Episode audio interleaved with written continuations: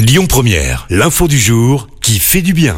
Et on parle ce matin, Christophe, d'une avancée médicale. Une start-up lyonnaise a mis au point le premier test salivaire pour diagnostiquer l'endométriose, maladie qui touche 10% des femmes dans le monde, environ 2 millions de femmes concernées en France. Le test peut se faire chez soi. Une toute petite quantité de salive est requise. Le kit avec l'échantillon est ensuite envoyé par la poste pour être analysé. Les résultats sont ensuite délivrés lors d'une consultation chez un médecin.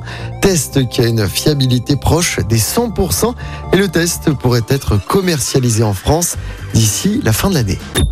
Écoutez votre radio Lyon Première en direct sur l'application Lyon Première, lyonpremière.fr et bien sûr à Lyon sur 90.2 FM et en DAB+. Lyon Première